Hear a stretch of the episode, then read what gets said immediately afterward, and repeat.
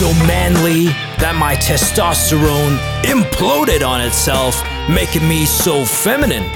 But what's gonna get me back on track is talking trash and talking sports, son. I scared myself. Greetings and salutations. Welcome to the Augusta Open. I'll be your master of ceremonies for the night. I'm Kenny Ho, and we shall be talking golf and putting and the green jacket. Oh, those jackets are spiffy. Oh, this just in. The Chardonnay will be free tonight. For members, of course, you uncultured swine, you stay away from my clubhouse. At first, I was just making fun of that type of shit, but after after doing that, talking like that, I'm like, man, this is awesome. I can do this all day. It's actually less stressful talking that way than my normal actual voice, which is more or less what you're hearing right now. I've realized the mistake of my way. Life is easier if you're a white douchebag. Somebody take a note for me. I'm gonna forget this later. But that's just it, isn't it? Golf is definitely the whitest, douchiest sport, quote unquote sport, on the entire face of the planet in the history of sports. Like it's tied with croquet, crocheting, followed ever so closely by squash. Like, think about it. Think about the people you know in your life. Think about all the people who you know play golf and squash and croquet. Douchebags, right? The second you incorporate golf into your life, you're a douchebag. There's not a single person I've ever met who plays golf where I'm like, I, I think we can be real good friends. I can trust this person. Because I don't know what it is. I don't think it's the sport that changes the person. I think it's the type of person that's drawn to this this sport, if you can really call it a sport. When you have a guy who goes and fetches your balls and holds your clubs and shit, I don't know, man. I'm kind of on the fence about this. Wait a minute. Why why is that same guy now driving the golfer to where the ball landed? Yep, not a sport. If you hold your own goddamn clubs and run from hole to hole, sport. When you have a lackey holding your shit and driving you over so you can put the ball like six feet over, you're a douchebag, first of all, and you're playing some sort of slave owner master game thing, not a sport. If your idea of a riveting good time is is going to usually pretty exclusive country clubs or at least bare minimum driving into neighborhoods that ain't the hood. They'll definitely never put a golf course in the hood unless they're trying to eradicate all the, all the poor people, all the blacks, Hispanics, all the guys Trump hates, unless they're trying to get rid of all those guys. First the golf course, then the bulldozers to take down their homes. Never gonna be in the hood. Always gonna be in a nice, rich white neighborhood. Like, I'd understand if it was a skill thing, because even that doesn't make good business sense to me. I'm like, why wouldn't you want a bunch of people paying you money and lots of it to hit a ball around on your golf course? Like, why wouldn't you want that? But, like, I think of basketball. There's definitely like world famous courts, but none of them are members only. Pretty sure even the most famous legendary courts, you can go play there if you want if you suck, it probably won't happen. You'll just get destroyed and you'll never want to go back. And even if that doesn't happen, you just don't get picked on the teams. Inclusiveness tends to combat douchebaggery, and there is no other sport that has exclusiveness like golf and to that extent. Douchebags. All right, what do we got on the docket today? Let's talk a little Blue Jays. I'm from Toronto. Um, I don't really watch baseball anymore, so watch a little bit of Blue Jays here and there, and that's it. So I know nothing, no storylines around the league. So you have to forgive me, but the Blue Jays are about the only team in the league I can remotely talk about. And I don't know how much of the on on field product I'm even talking about today. I'm talking off the field. I'm talking president of the team versus the ownership. Yeah, I I wanted to say I, I read an article, but I didn't read it. I just read the headline. It said Mark Shapiro frustrated with Rogers, the ownership group. Now, a professional journalist would look, bare minimum, look at the article, if not read the entire article. But I'm a sports guy now. Reading, that's for women. I'm so manly, I know what that article's talking about just looking at the freaking headline. What up? Look at my biceps. Don't look at the biceps, they're embarrassingly small. I know what this story is. Oh, I think there was like a sub, uh, like a subtitle or whatever, and it said Rogers is disappointed with the attendance. Well, yeah, you guys suck, so people aren't coming to watch. That just makes perfect sense to me. Like, disposable income is finite, for most people anyway. Unless you're a douchebag who plays golf, so less finite for them. Some of them, not finite at all. Looking at you, Tiger Woods. Buying a lot of hookers, bro. Just keep just keep at it. I want to see how rich you really are. Pretty impressed already. So if you have a choice, go and watch uh, your your team lose or get a lap dance and win. Of course, that's what we're gonna do. But I guess their complaint is less about you know this not making sense. Why why are the numbers so bad? It's because you suck. But I, I think they know what they mean is can we not suck so we can make some money off this team? And as I said like three episodes ago, this is a company who once laid off a bunch of people, fired them, said, yeah, you're not making a living with us anymore because they made $1 billion less than they did the year before. I want to say the number was we made 19 billion this year as opposed to 20. Ridiculous. And you look back a few years ago, Alex Anthopoulos had a farm system that was the envy of the league.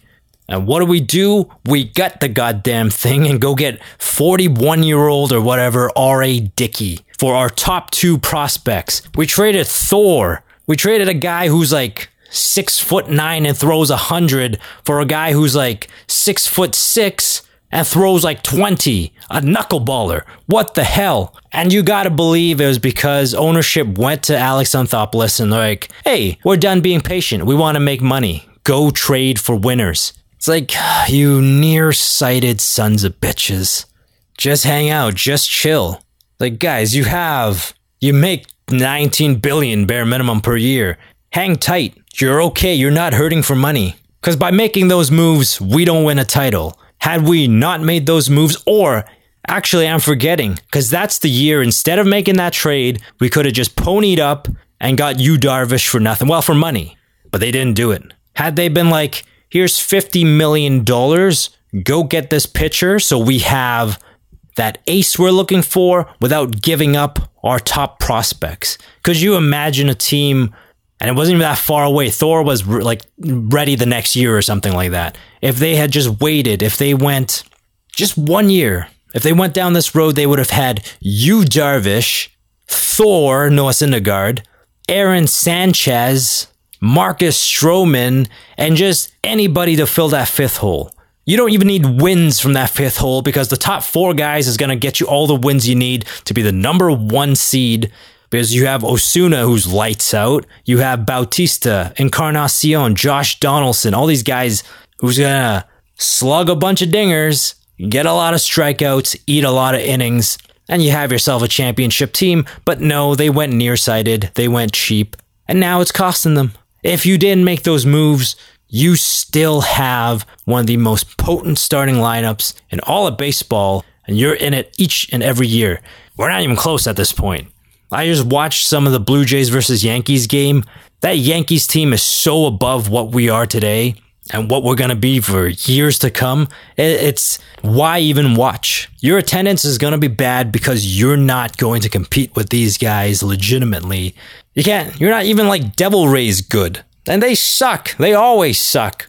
So stop messing around, Rogers. Stop meddling with the on field product these guys have done a good job. I don't understand why people keep saying, get rid of these guys. They don't know what they're doing. That's not true. Every move these guys make, minus the Osuna deal, they fleeced the other team. They traded Drew Hutchison, who's at the very best your fifth starter on the Blue Jays. On the Blue Jays. A fifth starter on the Blue Jays, meaning like the ninth starter on a good team. We traded him for an upgrade in a starter. We got a southpaw and Francisco Liriano, I believe his name is, and two top prospects. Fleeced them. And then we took Liriano the next year and got two more top prospects with them. fleeced them. And they did really, really good this past uh, trade deadline. Got a lot of decent prospects for guys who are never going to be part of the future of your team. So trust the process. You already cheaped out, and that's what really screwed you. Don't try to now get greedy and do this half-ass rebuild. Let's band-aid this thing. Let's, and I don't mean like put a band-aid over it. I mean like rip it off like a band-aid. Nice and quick. Full rebuild. Instead of going through this little bit of pain, little bit of pain, all the pain at once, and let's rebuild this thing. Let's heal this organization. Because looking at your competition, you have to be bad for a few years if you want to stand a chance to be competitive with these guys a few years down the line. I mean, look at it. Even the Yankees sucked for a couple of years. Even the Boston Red Sox sucked for a couple of years. But they didn't care. They're like, we gotta do what we gotta do. And you saw when we were good, fans showed up. We sold out Rogers, well, Skydome. I'm calling it the Rogers Center. We sold out the Skydome night after night when we were good. Just be patient, you will get back there. If you're half ass, you might fill out the building halfway. It's never gonna be empty. You're still gonna get like seven, eight thousand people per night. You'll lose money for a few years, but if you do it the right way, you will make it back down the line. It's with anything in life. If you cheap out today, if you don't do what you're supposed to do, you will pay for it in the future. But if you invest today, less likely to pay down the line. I think about it. Think about in your life. Think about getting a car. I used to think about getting a car, but then turns out I'm a horrible driver. Too much testosterone in my system that that's now estrogen. I'm so metal, the testosterone mutated into something completely different. Sports, what up, sports? But think about getting a car. I know from experience, my dad bought a shitty old car. He got ripped off. They charged him $2,500 for it. It was a piece of shit. And my pops, he's he's a he's a strong headed dude. He has his own mind, you know, makes up his own mind and doesn't consult. He just does his thing. I'm like, you probably should have just uh, talked to us boys and we all chip in a bit and you go get yourself like I don't know uh, a, a, a not piece of shit car. You can go get yourself a Kia Sportage or whatever for like fifteen thousand bucks. You know, I could probably only give you well, only what the tax is. Wait a minute, what? That's the tax. Okay, I can give you some of that. But my brothers, they could they could spot you. Because what ended up happening was he literally drove that thing around for like three months. There was something wrong with it. Like he got sick from driving it around, and that car was a piece of shit. It was totally it was it was junk after three months. So instead of wasting twenty five hundred dollars getting sick and missing work, so opportunity cost like five G's at the end of the day, take those five G's and put it towards a new car pay now or pay later. That's how it works. So if you're Rogers, you either suck it up, lose some money today in hopes that someday you're going to be so damn good because you did it right, because you built from, from drafting, developing in your own farm system, that you have a, a dynasty, a Spurs type of team for the next 15, 20 years, which will also mean money and title appearances and all kinds of spin off paraphernalia income and such revenues and profits instead of trying to win now or at least be competitive so some people come see you. Because if you go that way, then this is as good as you can hope for. 15,000 seats filled in a 50,000 seater. Like, look at the Oklahoma City Thunder. They had a dynasty waiting to happen. They had three players who were more talented than the aforementioned Spurs. They had three guys who, as of 2018, all been MVPs in the NBA. Russell Westbrook, Kevin Durant, James Harden. And the owner was like, I don't really want to pay this guy. I mean, it's $4 million. It's like, sir, but it's four million dollars total, not per year. He's like, yeah, but you know, much hookers and blow and golf memberships that is. That's yeah, we're not doing it. Screw it. We're not paying him. Trade him. Durant walks a couple years later because he knows that team not going to win a title, not going to beat Steph. They have Harden, different story because then they have a three-headed beast of their own. So he leaves. And what do they do? They trade young guys for Paul George, they trade young guys for Carmelo Anthony. Melo couldn't get it done when he was 24, let alone 34. And by making that move, they're way in the salary luxury tax.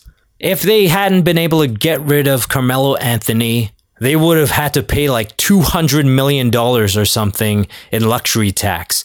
And they suck. So because he was too cheap to pony up $4 million, he's ponying up like 96 million or something right now in luxury taxes to try to make up for that mistake. So you are paying way, way more for way, way less. Pay now or pay later. That's how it works. Bite me, Rogers. You guys are Nazis. What else do we got on the docket? Hold on, I just need to put some steroids in my butt. Ah, I'm so manly now. Let's do another story. R.J. Barrett. It's not Barnett, is it? No, I'm pretty sure it's R.J. Barrett. Canadian kid. Next big thing in the NBA, a phenom. You know, everything they said about Andrew Wiggins, they're saying about this guy. Canadian kid who can fly, who's going to save a franchise. He recently, because he plays for Duke uh, American University, recently did a little uh, world tour, well, Canadian tour, where he beat the shit out of Ryerson. He beat the shit out of the University of Toronto. And I think there's supposed to be one more game, so I don't know, maybe York. It's like, okay, it's kind of nice seeing a Canadian kid do well. He's expected to be in the NBA and be like a good NBA player, if not a great NBA player. And it's cool that, you know, Duke is in Canada but it's not so cool to see Duke and RJ Barrett beat the shit out of these Canadian teams. It's it's really it's it was pathetic. I think they beat Ryerson by like 20 something, whatever, 20 some odd points. They beat the U of T by 36 points. But I mean, everybody saw that coming. Nobody plays, nobody good plays for these Canadian teams, for these Canadian schools. And I don't blame them. Like part of me is like, hey man, if you're a real cool dude, you know, you're the next big thing coming out of Canada, I don't know, maybe stay in Canada. Be the most dominant Canadian player in I don't know what it's called. It's the, the Canadian equivalent of the NCAA. Dominate, be Mr. Canada. Wouldn't that be cool? Probably. But nobody's ever going to do that. All the good Canadian players the second they can go to the United States of America. Why? Because that's a country who values sports and puts resources and money into people who are in sports. So you can't blame them. But it is disappointing to see a Canadian kid who, by all means, probably loves Canada, but decides to go to an American university, come home, and beat the shit out of the Canadian universities like a few years ago, wasn't it? It was Joey Votto, baseball guy, baseball player for the Reds. He got interviewed, and I don't know why he said this. He had himself like a Kenny Ho show moment where he just like real talked. He's like, "Yeah, f Canada, f Toronto. I don't give a shit about any of them." I was like, "Whoa, dude, where's this coming from?" He's like, "They didn't look out for me. They didn't put resources in me. It's the Americans that looked out for me." Oh, okay. You probably should start with that. The other stuff's really abrasive and uh, doesn't make you seem like a nice Canadian boy to me. But now it's understandable why he'd say those things. And then he comes out the next day and apologizes. Oh, I didn't mean any of that. Nah, bullshit, buddy. You did mean it. And stand by it. You're a sports guy. You're tough. Yeah, like me, soft and wait a minute. I'm, I mean, you're exactly like me. We're both tough boys. Sports, testosterone. Let's do this. Just stand by it though. Like it's real talk nobody here in Canada gives a shit about baseball. We don't, there's no money in baseball. I think there's a bit of money in soccer, a bit of money in basketball, but the rest of it, a bunch of it in Olympics, but then everything else into hockey. That's it. That is Canada. That's how it works. So why not come out and just be like, that's a hockey nation. They, they shafted me. And uh, you know what? I don't rep them. I rep the people who actually gave a shit about me and my career. Just say that. And maybe it's a wake up call to people, to, you know, these golf loving types up here in Canada, to be like, hey, maybe we should put some money in other sports other than hockey. Because clearly there's guys who can play baseball, there's guys who can play basketball. Why not try to develop those sports so that we become world class in sports as well? But then Justin Trudeau comes along. He's like, oh, no, no, no. No, guys, we're Canada. We're, we're, we're going to take our money, take our resources, and give it to these asylum seekers. But, Mr. Prime Minister, uh, don't you think there's a good chance there's some uh, real uh, heinous criminals amongst them? Don't be silly. Canada is magical. We love everybody. Here, buddy, smoke some legalized marijuana. You're gonna be okay. We're all gonna be okay.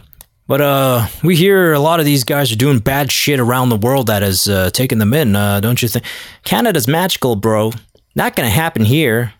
Smoke some legalized marijuana and watch some hockey, eh? All right, that's it. I gotta cycle the steroids. I, I can't be injecting more in my butt right now. So I'm gonna save some of this manliness for next time. I probably should have came out with a sign off before I got on mic today. But I'm a man, I'll come up with shit on the spot, alright? What am woman? Planning shit? Come on. Till next time, eat your sports, bitch. Nah, that's probably. That's not gonna go over well with the feminists. Can't call a woman a bitch. Go shag some balls, bro! Or don't, because that's gay if you do. Don't shag balls, bro! I can go with. I live with that. Oh, it seems anti-gay, right? Come on, I'm I'm an open. Canada's magical, you know. I'm a Canadian. I'm open to everything. So let's find something in the middle.